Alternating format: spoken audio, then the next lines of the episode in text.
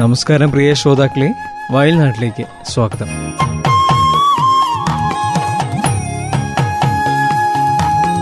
വയൽനാടിന്റെ കഴിഞ്ഞ അധ്യായത്തിൽ നമ്മൾ കേട്ടത് ഉണ്ണികൃഷ്ണൻ ചേട്ടന്റെ കൃഷി അനുഭവങ്ങളായിരുന്നു. അദ്ദേഹത്തിന്റെ കൂടുതൽ കൃഷി വിശേഷങ്ങളിലേക്ക് ഇന്നത്തെ അധ്യായത്തിലൂടെ നമുക്ക് കടന്നേയല്ല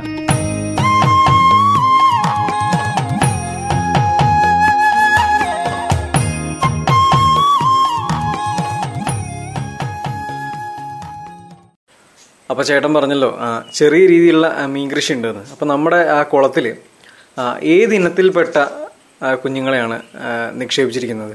ഇപ്പൊ ആദ്യം ചെമ്പല്ലിയെല്ലാം ഉണ്ടായിരുന്നു. ഇപ്പോൾ ഉള്ളത് കട്ടില രോഹു ഗ്രാസ് കാർപ്പ് എന്നുള്ള മറ്റുള്ള രണ്ട് മൂന്നെണ്ണം മീനുകളുള്ളത് ആ കഴിഞ്ഞ വർഷം പിടിക്കേണ്ടായിരുന്നു കഴിഞ്ഞ വർഷം ഫ്ലാറ്റിൽ അതെല്ലാം നിറഞ്ഞൊഴുകി അതെല്ലാം ഗുഡ് ബൈ പറഞ്ഞു. ഇപ്രാവശ്യം കുഞ്ഞുങ്ങളെ കൊണ്ടിട്ടുണ്ട് ഒരു ചെറ ഈ വർഷം ഇടിഞ്ഞു പോയി അരികളിലെ വെള്ളം അധികം വന്നിട്ട് കുഞ്ഞുങ്ങളൊക്കെ കുഞ്ഞുങ്ങളെ നമുക്ക് ഇപ്രാവശ്യം എനിക്ക് പിന്നെ പൂക്കോട് ഫിഷറി ഡിപ്പാ ഡിപ്പാർട്ട്മെന്റ് തന്നെ കൊണ്ടു തന്നു അതിനു മുമ്പേ ഞാൻ ബീച്ചനഹള്ളിയിൽ പോയിട്ട് എടുത്തു നല്ല വില വരും ആവോ കുഞ്ഞുങ്ങൾക്കോ?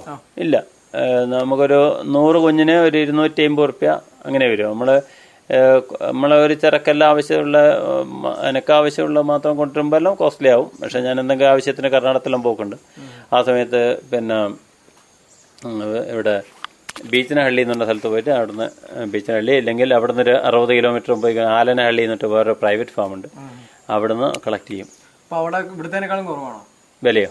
അല്ല അല്ല. വില അധികം തന്നെയാണ്. വില ബീച്ചിനഹള്ളി ഫാം എന്നാണെങ്കിലും നമുക്ക് മാനന്ത ഇവിടെ നമുക്ക് സൗജന്യമായിട്ടാണ് തരുന്നത്.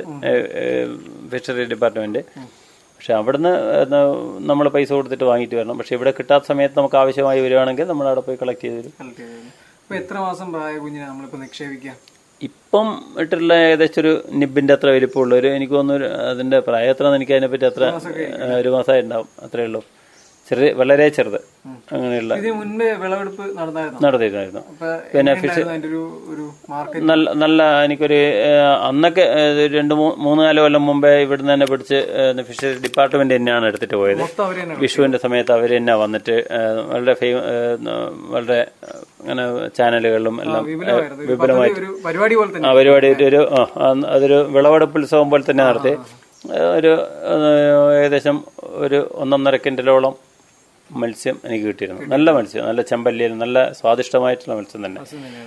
കാരണം വെച്ചാൽ ഞാൻ എന്റെ ഞാൻ ചെയ്യുന്ന ഒരു പരിപാടി എന്ന് വെച്ചിട്ടുണ്ടെങ്കിൽ വേനലായി കഴിഞ്ഞാൽ ഈ വെള്ളം മുഴുവൻ അടിച്ച് കാപ്പിക്ക് അടിക്കും. കാപ്പിക്ക് അടിച്ചു കഴിഞ്ഞാൽ ഇതിന്റെ ഈ മത്സ്യത്തിന്റെ ആ വെള്ളം അവരെ അവശിഷ്ടങ്ങളും എല്ലാം ഉള്ള നല്ല കാപ്പിക്ക് അടിക്കും. അതങ്ങ് അടിച്ചു കഴിഞ്ഞാൽ പുതിയ തോട്ടിൽ നിന്ന് തോട്ട് പുഴയിൽ നിന്ന് വേറെ വെള്ളം അടിച്ച് ചെറിയിലേക്ക് നടക്കും.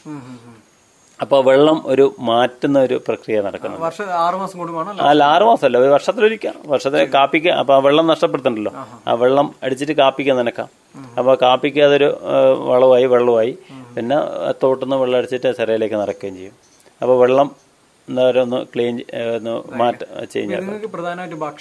കൊടുക്കുക? ഭക്ഷണം ചാണകം ഒരു ഇതായിട്ടിടും. പിന്നെ നമ്മളെ തവിട് പിന്നെ എന്താ പുല്ല് ഇതൊക്കെയാണ് ഭക്ഷണം സാധാരണ പുല്ലെല്ലാം ഇട്ട് കൊടുത്തു കഴിഞ്ഞാൽ അവരടിച്ച് തിന്നോളും. ദിവസവും നമ്മൾ ഭക്ഷണം അങ്ങനെയൊന്നുമില്ല. ഞാൻ അങ്ങനെ ഞാൻ പറഞ്ഞല്ലോ ഞാനതൊരു ഹോബി ആയിട്ട് ചെയ്തല്ലാതെ ഞാൻ അങ്ങനെ ഒരു മെനക്കെട്ടൊരു മീൻ കൃഷി എന്നുള്ള വ്യവസായമായിട്ടൊന്നും തുടങ്ങിയിട്ടില്ല. ഞാനത് രണ്ട് ചെറയുണ്ട് അപ്പൊ അതിൽ മീനിനെ കൊണ്ടിടുക. വർഷത്തിലൊരു ആദായം. അത്രേ ഉള്ളൂ അത്രേ ഉള്ളൂ. അതെ അത്രേ തീർച്ചയായിട്ടും. പിന്നെ അതൊരു പിന്നെ നമുക്കൊരു ഞാൻ ഈ കൃഷിയിലെല്ലാം കാണുന്നതെന്ന് വെച്ചാൽ നമുക്ക് എത്ര മനസ്സിന് എന്തെങ്കിലും വിഷമവും കാര്യങ്ങളൊക്കെ ഉണ്ടെങ്കിലും എത്ര നഷ്ടമാണെങ്കിൽ നമ്മൾ ഇതിന്റെ അടുത്ത് പോയി ഒരു ചെടികളുടെ അടുത്തെല്ലാം പോവുക. അല്ലെങ്കിൽ മീൻ കുഞ്ഞുങ്ങളെല്ലാം ഓടിക്കിടക്കുന്നതിനെ കാണുമ്പോൾ നമുക്ക് മാനസികമായിട്ടൊരു എന്താ പറയുക ഒരു ഒരു ട്രീറ്റ്മെന്റ് നടത്തുന്നതിനേക്കാൾ ഒരു ഗുണം ചെയ്യും. നമ്മളെ വയലിലെല്ലാം ഇപ്പം ഇറങ്ങി നടന്നിട്ടുണ്ടെങ്കിൽ ഉള്ള ചെറിയൊരു കള്ളമ്പടയെല്ലാം കള്ളമ്മട മീൻസ് മനസ്സിലായില്ലേ? അതെല്ലാം കൊത്തി അടച്ച് ഓരോ നെല്ലിനെല്ലാം നോക്കി അങ്ങനെ നടക്കുകയും ചെയ്യുമ്പോൾ നമുക്കൊരു ഒരു ആത്മസംതൃപ്തി ഉണ്ടാവും. ഇതിനൊക്കെ നമ്മുടെ കൃഷിഭവനിൽ നിന്നുള്ള സപ്പോർട്ട് എങ്ങനെയാണ്? കൃഷിഭവനിലുള്ള സപ്പോർട്ട് എന്ന് പറഞ്ഞു കഴിഞ്ഞാൽ ഞാനത് പറയുമ്പോൾ പിന്നെ ഇപ്പം കൃഷി പ്രോത്സാഹിപ്പിക്കുന്ന ഒരു കാലമാണ്. നമ്മളൊരു ഒരു ഒരു വ്യക്തി എത്ര ഏക്കർ നെൽകൃഷി ചെയ്താലും അതിന് ശരിക്കും സപ്പോർട്ട് ചെയ്യണം. കാരണം വെച്ചാൽ നെൽകൃഷി ഒരു കൃഷിക്കാരനാന്ന് പറഞ്ഞാൽ ഇന്ന് ഇന്നത്തെ സമൂഹത്തിൽ ഒരു കല്യാണം കഴിക്കാൻ വരെ സാധ്യതയില്ലാത്തൊരു ഒരു വിഭാഗമായി മാറിക്കൊണ്ടിരിക്കുക കർഷകർ അന്നേരം നമ്മൾ ഈ കുറച്ച് വ്യാപകമായിട്ടൊരു ഒരു കൃഷി എടുക്കാൻ തയ്യാറായതിനെ തീർച്ചയായിട്ടും അവരെ നമ്മൾ എന്ത് വില കൊടുത്തും പ്രോത്സാഹിപ്പിക്കേണ്ട സാഹചര്യം. പക്ഷേ പ്രത്യേകിച്ച് നെൽകൃഷി പോലെ നെൽകൃഷി നെൽകൃഷി പോലുള്ള നെൽകൃഷി എന്ന് പറഞ്ഞാൽ ഒരു മൂന്ന് മാസം കൊണ്ട് നാല് മാസം കൊണ്ട് കിട്ടുന്നതാണെങ്കിൽ നെൽകൃഷിക്ക് ഭയങ്കര ബുദ്ധിമുട്ടുകൾ. ആ കൊയ്ത്തിന്റെ സമയത്തെല്ലാം നമുക്കല്ല എങ്ങനെയെങ്കിലും ഇതൊന്ന് തീർന്നാൽ മതിയെന്ന് തോന്നി. പത്താറ് അവസ്ഥ ആ അറിയുന്ന ആൾക്കാർ വേണം. പിന്നെ അറിയുന്ന ആൾക്കാർ എന്ന് മാത്രമല്ല ഇതിന് തയ്യാറാവുന്ന ആൾക്കാരായിരിക്കണം. കാരണം വെച്ചാൽ പൊടിയും അതിന് വേണ്ടിയിട്ട് ആ അതൊരു എന്താ പറയുക അതൊരു ഒരു സമർപ്പണ ബോധം ഉണ്ടെങ്കിൽ മാത്രമേ ചെയ്യാൻ പറ്റൂ. വെറും സാമ്പത്തികം കൊടുത്തതിനേക്കാൾ ആരും ചെയ്യൊന്നുമില്ല അപ്പോൾ അങ്ങനെ അത്രയും ഒരു ബാധ്യതയാണ് നമ്മൾ നെൽകൃഷി ഒരു സമൂഹത്തെ ഒരു കട കടപ്പാടായിട്ട് നമ്മൾ ആ സമയത്ത് ലാഭം നോക്കിയിട്ടും ചെയ്യുന്നില്ല. ഇപ്പൊ അഞ്ചേക്കറെ കൂടുതൽ ഒരാൾ കൃഷി എടുക്കുകയാണെങ്കിൽ അവന് സർക്കാർ എന്നുള്ള ഒരു സബ്സിഡിയും കിട്ടില്ല. ഞാൻ പത്ത് ഏക്കർ കൃഷി എടുക്കുന്നുണ്ട് മറ്റേ പത്ത് ഏക്കറൊക്കെ വേണ്ടി ഞാൻ എഴുതി കൊടുത്തു കഴിഞ്ഞാൽ എന്റെ അഞ്ചേക്കറെ അവർ പരിഗണിക്കും. ബാക്കി അഞ്ചേക്കറെ തട്ടിക്കളയും. കർഷകനാണ് ഇവിടുത്തെ ഏറ്റവും വലിയ അടിസ്ഥാന വർഗം കർഷകനാണ്. കർഷകനെ പരിഗണിക്കാത്തവൻ പിന്നെ വേറെ എന്തിനെ പരിഗണിച്ചിട്ട് എന്താ കാര്യമുള്ള നമുക്ക് മൂന്ന് നേരം ഭക്ഷണം കഴിക്കണമെങ്കിൽ നമ്മൾ ഈ ചളിയിൽ പെരങ്ങിയാലേ കിട്ടുള്ളൂ. പക്ഷെ വേറെ ഏത് കൃഷി? നമ്മുടെ സമൂഹത്തിൽ ഈ പ്രകൃതിനെ സംരക്ഷിക്കാൻ വേണ്ടി കർഷകൻ ചെയ് എടുക്കുന്ന എഫേർട്ട് വേറെ ഏത് സമൂഹത്തിലെ വേറെ ഏത് ഉദ്യോഗസ്ഥൻ എടുക്കുന്നുണ്ട്? വേറെ ആരാ എടുക്കുന്നത്? ആരും ചെയ്യില്ല. നമ്മൾ കർഷകരെടുക്കുന്ന എഫേർട്ട് നമ്മുടെ പ്രകൃതിയെ സംരക്ഷിക്കാൻ പ്രകൃതിയുടെ സന്തുലിതാവസ്ഥ നിലനിർത്താൻ വേണ്ടിയിട്ട് എല്ലാത്തിനും വേണ്ടിയിട്ട് കർഷകൻ എടുക്കുന്ന എഫേർട്ട് വേറെ ആരും എടുക്കുന്നില്ല. വേറെ സമൂഹത്തിൽ വേറെ ഏത് ഉദ്യോഗസ്ഥൻ എടുക്കുന്ന നിങ്ങളെന്ന് പറഞ്ഞു അപ്പോൾ അപ്പൊ കൃഷി മേഖലയിൽ ഇത്രയും വർഷത്തെ ഒരു എക്സ്പീരിയൻസ് ഉണ്ടല്ലോ. അപ്പോൾ പുതിയ തലമുറയിലെ ഒരുപാട് പേര് കൃഷി മേഖലയിലേക്ക് വരുന്നുണ്ട്.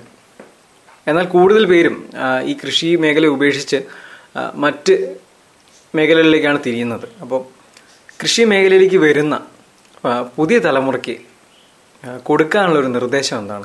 ഈ പുതിയ നമ്മുടെ കുട്ടികളെ വിദ്യാഭ്യാസത്തിന് വേണ്ടി ചേർക്കാൻ മോനെ പഠിക്ക് വായിക്ക് പഠിക്ക് എന്ന് പറയും നമ്മൾ നമുക്ക് പഠിച്ചു കഴിഞ്ഞാൽ മോന് ഡോക്ടറാവാം മോന് എൻജിനീയർ ആവാം അല്ലെങ്കിൽ മോനൊരു എന്താ പറയുക ഒരു പിന്നെ എന്തെങ്കിലും സയന്റിസ്റ്റ് ആവാം അല്ലെങ്കിൽ എന്തെങ്കിലും കമ്പ്യൂട്ടർ ഓപ്പറേറ്റർ ഇതൊക്കെ കാണും. മോനെ എനിക്കൊരു കർഷകനാവാന്ന് എത്ര ആൾ പറഞ്ഞു കൊടുക്കുന്നുണ്ട്? പറഞ്ഞു കൊടുക്കുന്നില്ല. ഞങ്ങൾ പറഞ്ഞു കൊടുത്തിട്ട് കാര്യമില്ല. കാരണം എന്തറിയോ ഒരു എല്ലാവരും ഇന്ന് സാമൂഹ്യ പ്രതിബദ്ധതയോ അല്ലെങ്കിൽ നമ്മുടെ സമൂഹത്തോടുള്ള വിധേയത്വം ഉള്ള എത്ര ആൾക്കാരുണ്ട്? ആരുമില്ല. എല്ലാവർക്കും സമ്പത്താണ് വലുത്. അപ്പൊ അവരോട് കൃഷി എടുത്തു കഴിഞ്ഞാൽ എന്ത് ചെയ്യും? കൃഷി എടുത്തു ഞാൻ പറഞ്ഞു സമൂഹത്തോട് എനിക്ക് സമൂഹത്തോട് നാളെ നിങ്ങൾ കൃഷിക്ക് ഞാൻ എനിക്ക് പിന്നെ ഒരു മക്കളോ അല്ലെങ്കിൽ മറ്റുള്ള ആൾക്കാരുണ്ടെങ്കിൽ നിങ്ങൾ കൃഷിയിലേക്ക് ഇറങ്ങുമെന്ന് പറയാൻ എനിക്ക് സാധിക്കില്ല. അപ്പൊ ഇത്രയും വർഷക്കാലം പാരമ്പര്യമായി തന്നെ ഈ കൃഷി മേഖലയിൽ വർദ്ധിച്ചു വരുന്നതിൽ അതുപോലെ ഒരു കൃഷിക്കാരനാണെന്ന് പറയുന്നതിൽ സന്തോഷവാനാണോ? ഞാൻ നൂറ് ശതമാനം ഹാപ്പിയാണ് എനിക്ക്. കാരണം വെച്ചാൽ ഞാൻ എന്തുകൊണ്ടാ വെച്ചാൽ മനസ്സിനെ മനസ്സ് നമ്മൾ നമ്മൾ എന്താവണമെന്നും നമുക്ക് എന്ത് ചെയ്യണം എന്നുള്ളത് നമ്മൾ ചിന്തിക്കണം.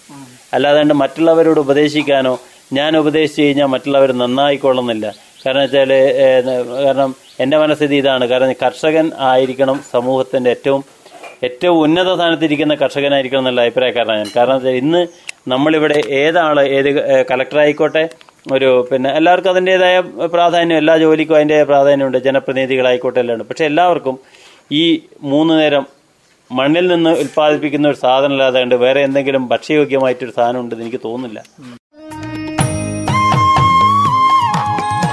ഒരു വരുമാന മാർഗം എന്നതിലുപരി ഒരു ധർമ്മം പോലെയാണ് ഉണ്ണികൃഷ്ണൻ ചേട്ടൻ കൃഷിയെ അതിൽ പ്രത്യേകമായി നെൽകൃഷിയെ സമീപിക്കുന്നത്. അതുകൊണ്ട് തന്നെ മണ്ണിന്റെ തനതു സ്ഥിതിയെ നശിപ്പിക്കുന്ന രാസവളങ്ങളും രാസകീടനാശിനികളും പൂർണമായും ഒഴിവാക്കി ജൈവ രീതിയിൽ അദ്ദേഹം തന്റെ കൃഷി മുന്നോട്ട് കൊണ്ടുപോവുകയാണ്.